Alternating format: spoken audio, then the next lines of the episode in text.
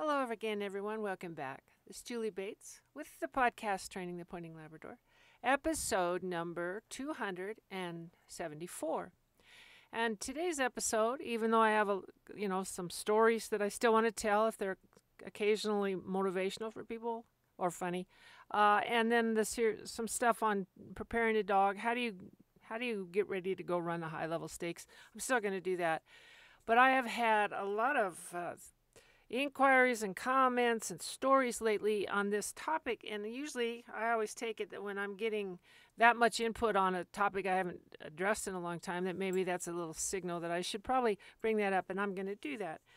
And that is, uh, we're just going to talk about the nature of dog training in general, which I think is an extremely uh, important topic. A lot of people are, well, I don't want to hear that, whatever. I know what I need to know, and I'm I'll, I'll wait till there's something more interesting. But dog training is, uh, you know, whatever I when I say that, whatever comes into your mind, you know. And there's people. There's today's pet dog training. You know, where you give them a treat whenever they, they do what you want, and I guess you don't when they don't.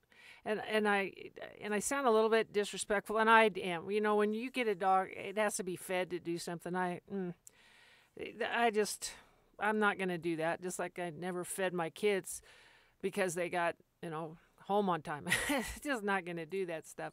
But I'm talking about dog training for for services for, for for performance, usually shared stuff with us. You know, if you have a herding dog, they're out working with you. Whether you get cattle or sheep or something, or they herd birds and ducks and geese, um, that's real useful. You guys are in business together, and and our hunting dogs, we're kind of in business together. Whether it's out bringing in, you know, food for for meal, or whether it's sharing our hobby of competing with various kind of competitions. So that's that's a little bit more the dog training I'm talking about, and some of it can be very sophisticated. You know, if you're going to go go to the national at any event, you've got a lot of stuff on your tool belt that your dog can do. A lot of took a lot of time and a lot of effort to get there. And those of you that have built a dog from scratch and up know just how much uh, goes into that. So when people are new to dog training, you know, they you just see the dogs doing really cool stuff, and people have really neat things in their truck to carry their dogs and all kind of gizmos, and the dogs go do all this stuff. Ah, oh, it just looks so neat, right? So much, and that's just the frosting on the cake of all of this. That's all it is. What it's really all about is the day to day nuts and bolts of the educational process of a dog. And that's what I'm going to talk about. Because how people train dogs, how they choose to learn about dogs and what they do is a function of one, what they were taught. Whatever, you know, whoever they learn stuff from, it, it, you know, that's kind of what they know. And, and then it's also a function of what they actually think dog training is. And I'll get into that in just a little bit. And then it also basically comes down to do you view the world as basically fundamentally good with just a little trouble on it? Or do you view the world as basically don't trust them there's a lot of evil out there watch out always look out for yourself? All of those things impact how people approach dog training. And uh, where i come from as having i actually started training dogs when i was four of course, the dog was already trained by my big sister, but I was doing that. And I started competing when I was 10.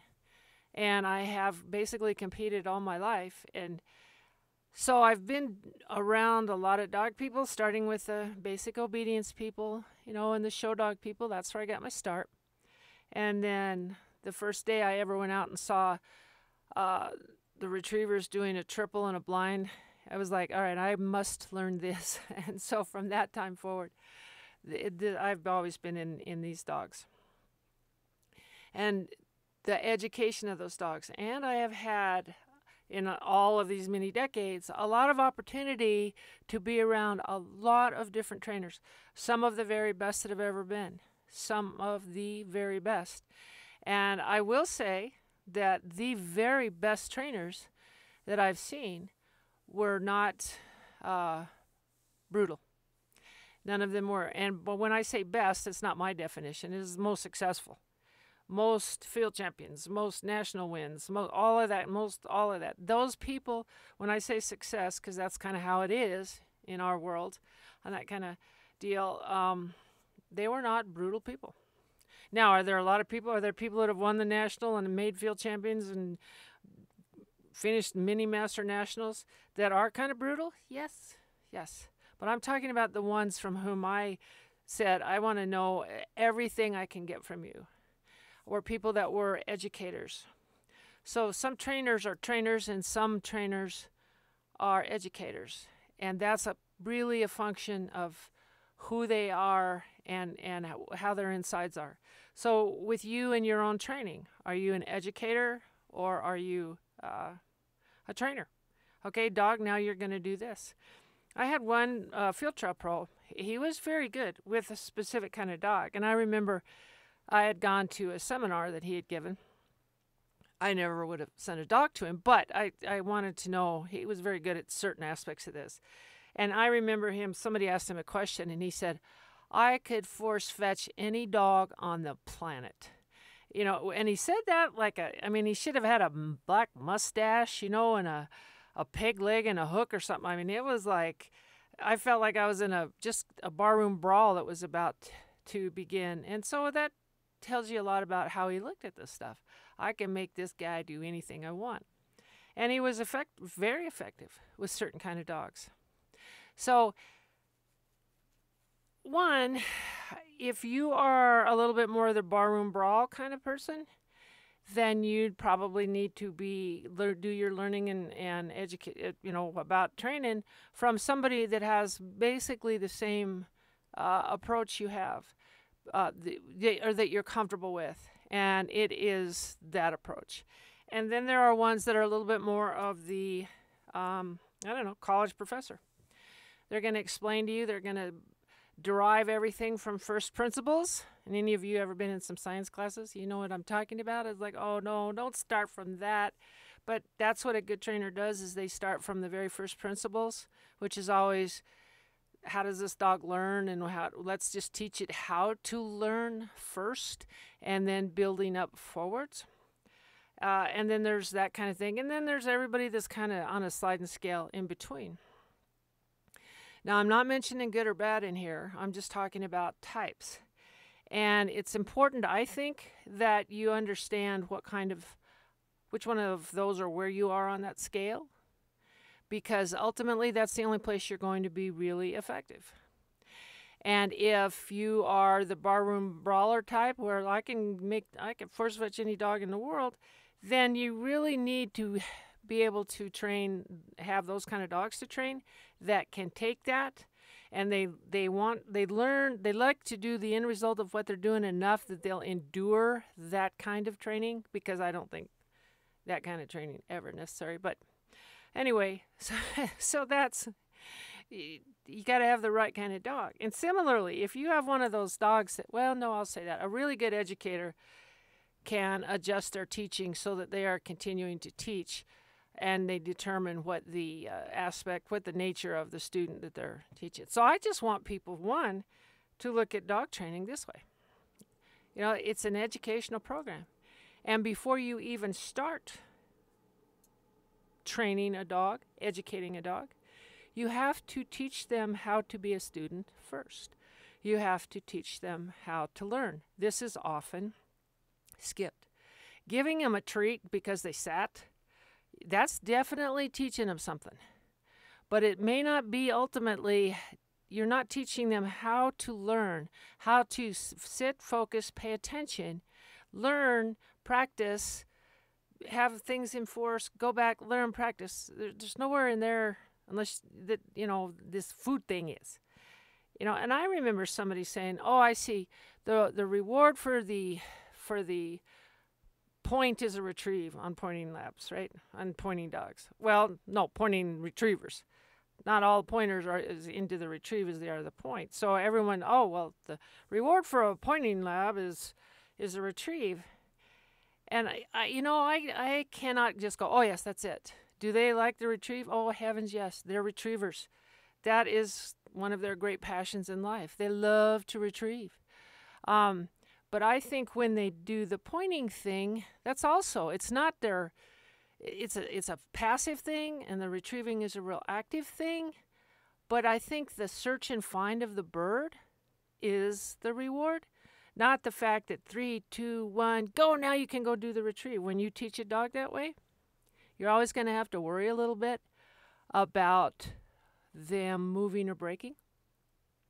But as a trainer, for any of you pointing lab guys, if you can separate that out, okay, the point is a passive thing that they do because the search and find is the reward.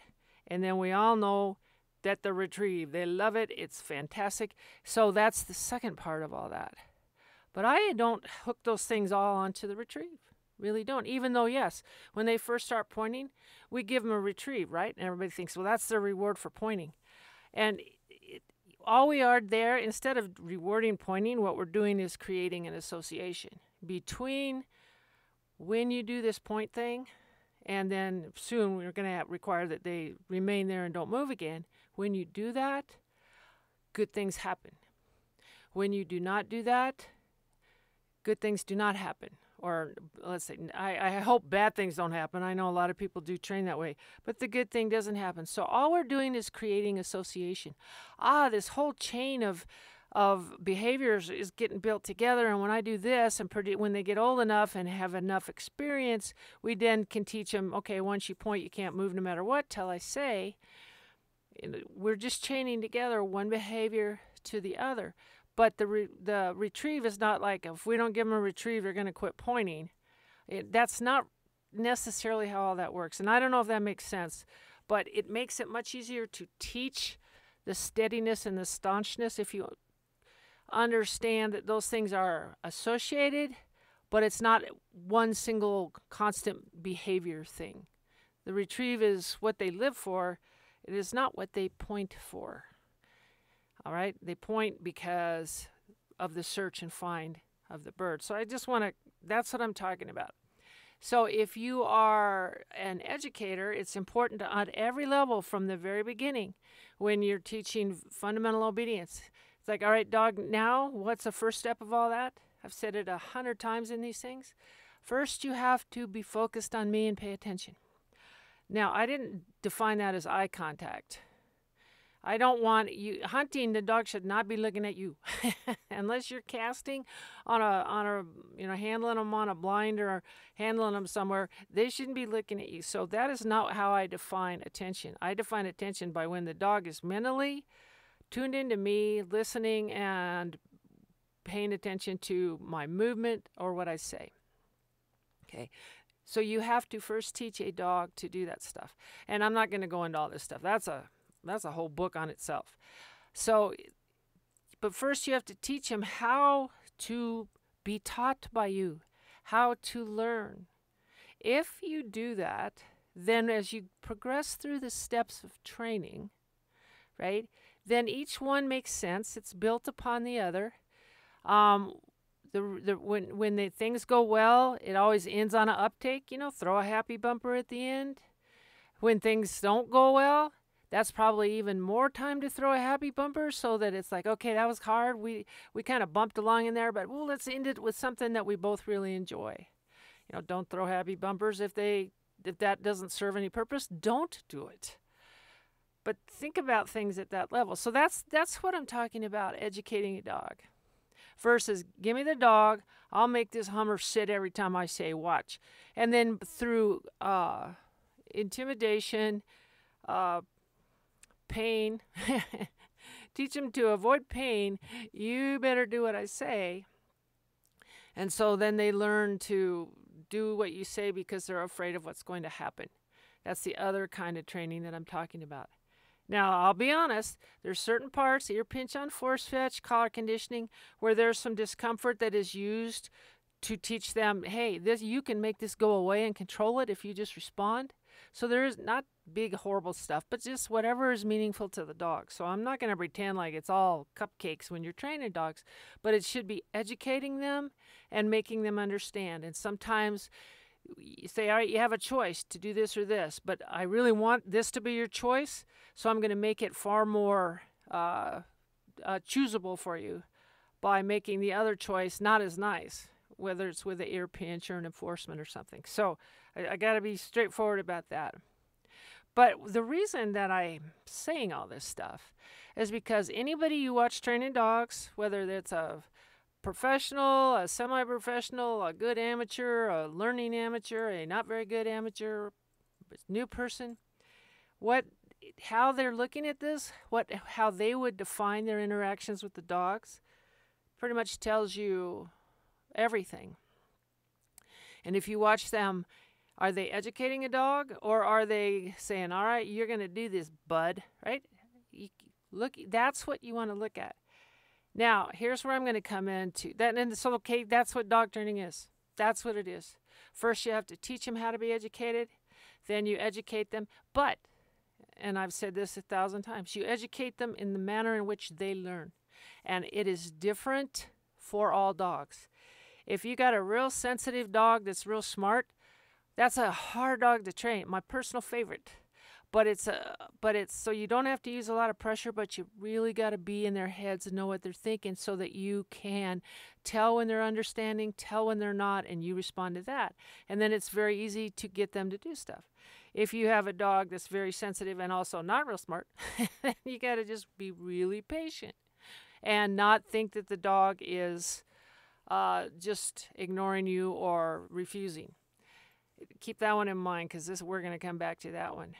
And then if you have one of these barroom kind of dogs, and there are some, they're like, yeah, I'll do it if I, make me, because I don't really think I don't want to do it your way. And so you have to speak with them, teach them, and educate them in a way that is meaningful to them. So as the puppy in the litter, when they were crawling up, biting mom's ear, you know, the other one, she just shoves it away and it never goes back and does that again, the little sensitive one. This guy, he goes, Oh man, she's pushing me. Maybe she'll do it again and push me again if I go up there. And they kind of engage in something that's more comfortable for them, this sort of brawl deal. And so mom has to be very tough on this dog to have him go, All right, I, I'm not going to chew your ear anymore. So it's that way with training. But it's important that you understand that in the animals or people that you're dealing with. You have to find out which one it is. Don't assume. Don't assume, well, I had his dad. He's exactly same. Find out. Just find out.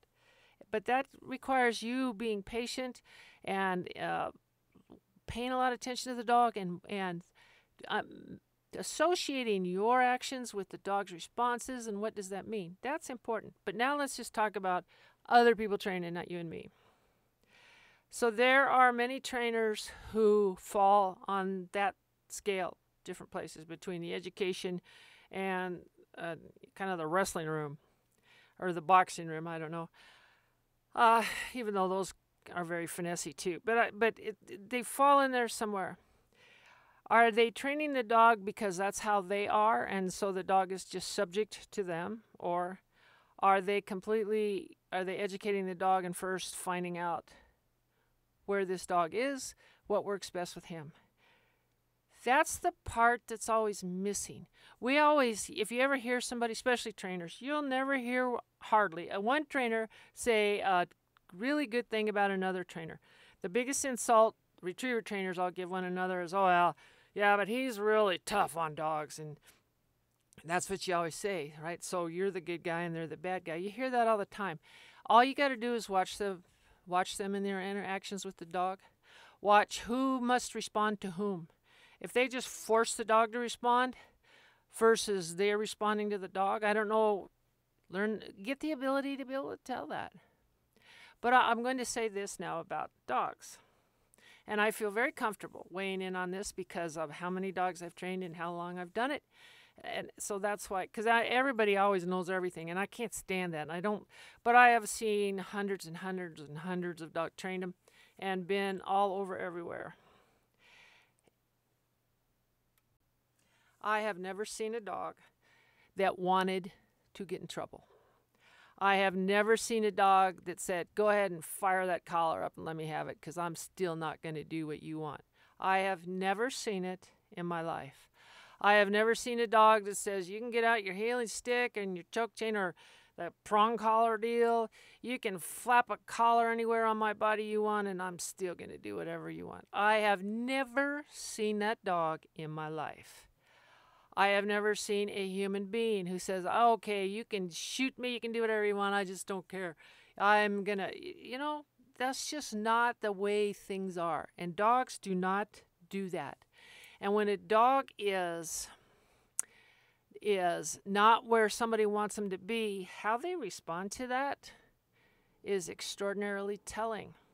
One, are they blaming the dog?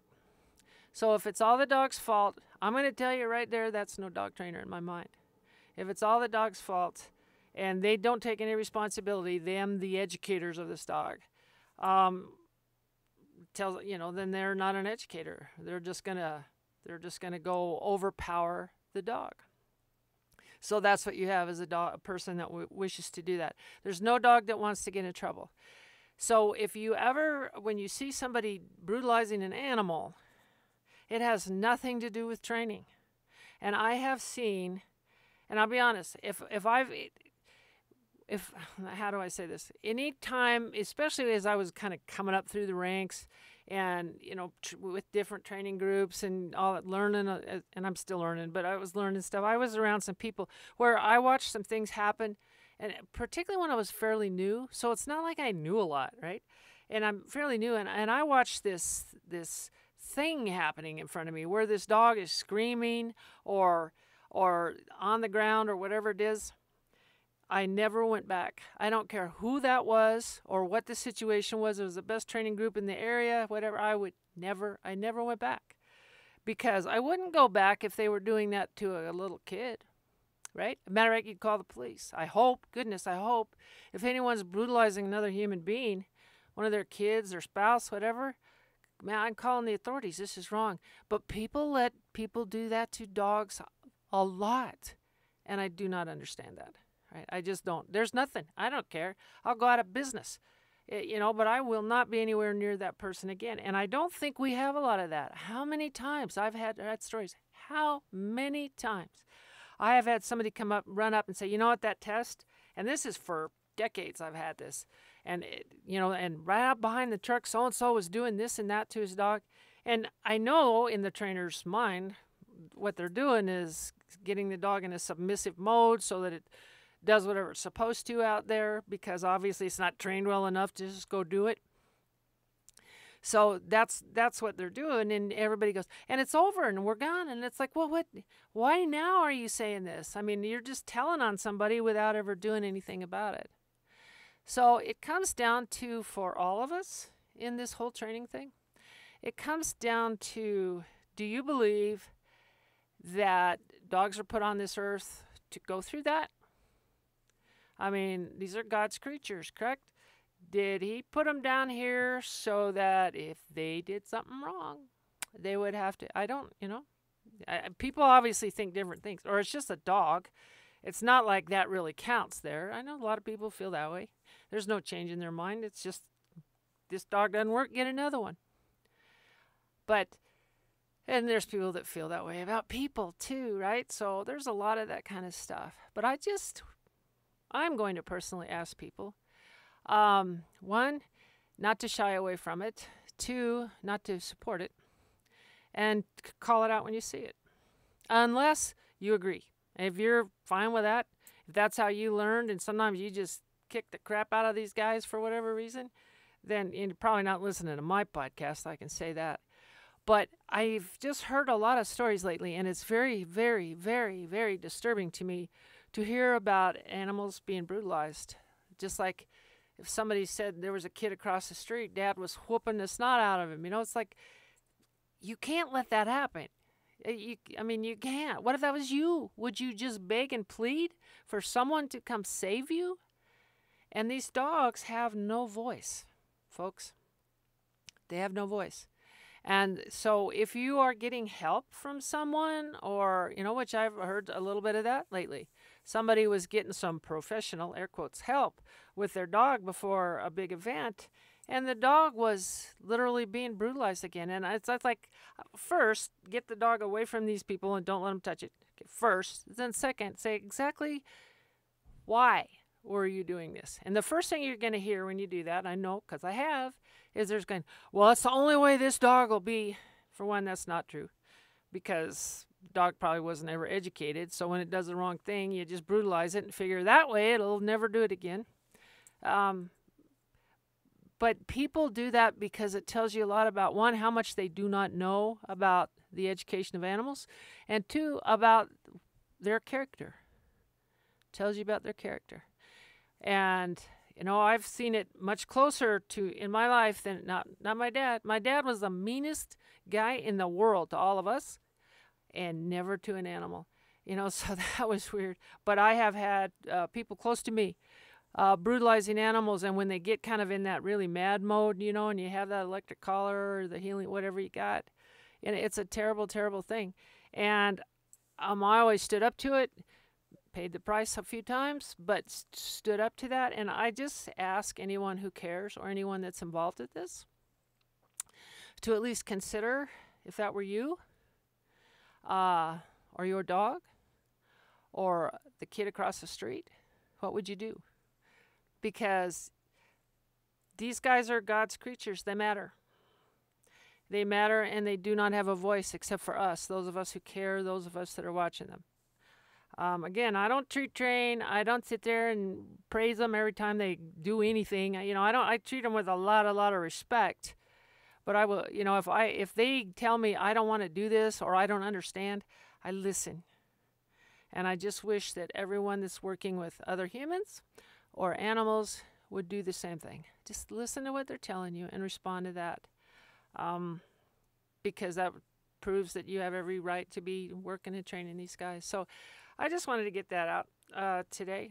I, people don't like it. It's kind of controversial. Everyone feels guilty. You know, there's a few times when I saw stuff and didn't do anything about it, and I will, you know, I stopped that because it's like, what if that was you? What if you were getting beat somewhere and somebody walked by and saw it and just walked on? Um, or somebody's beating one of my dogs? Ooh, I could get really mean then.